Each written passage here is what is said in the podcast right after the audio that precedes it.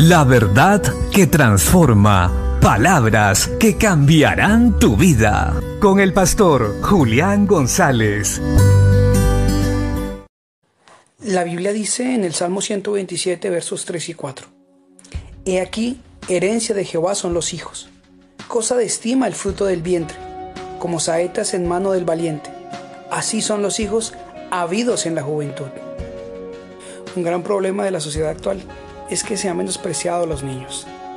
En el nombre de la defensa de los niños hemos terminado dañándolos aún más, queriendo implantar ideologías y pensamientos que van en contra de los valores y principios establecidos en la palabra.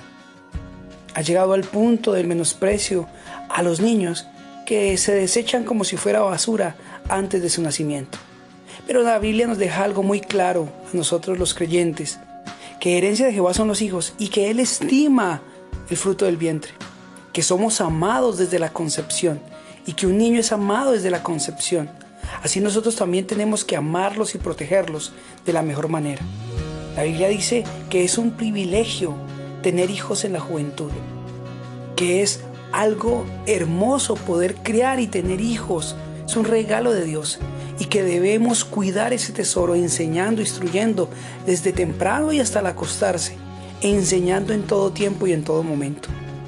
Levantémonos hoy a educar, enseñar, formar a nuestros hijos en casa y defendamos a esos preciosos desde su concepción, enseñando que son un regalo valioso de Dios.